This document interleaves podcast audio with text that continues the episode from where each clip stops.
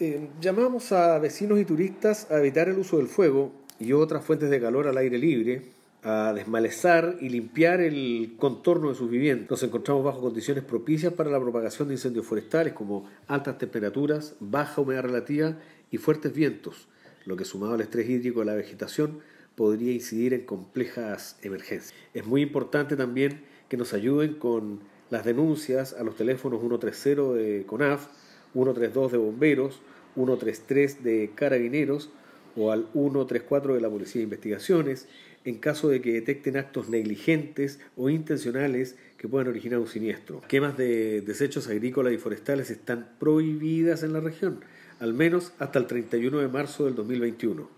Las personas que ejecuten estas faenas incurrirán en un delito que conlleva multas e incluso penas de cárcel. El martes 24 eh, de noviembre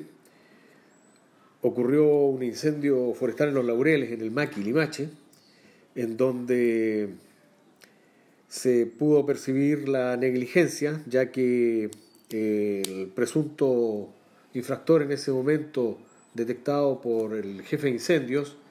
eh, es combinado a relatar los hechos y termina confesando que es el autor producto del uso de un esmeril, estaba haciendo un, un corte, estaba trabajando con un objeto de corte que genera chispas y no tomó las precauciones que tantas veces y en forma reiterada hemos señalado.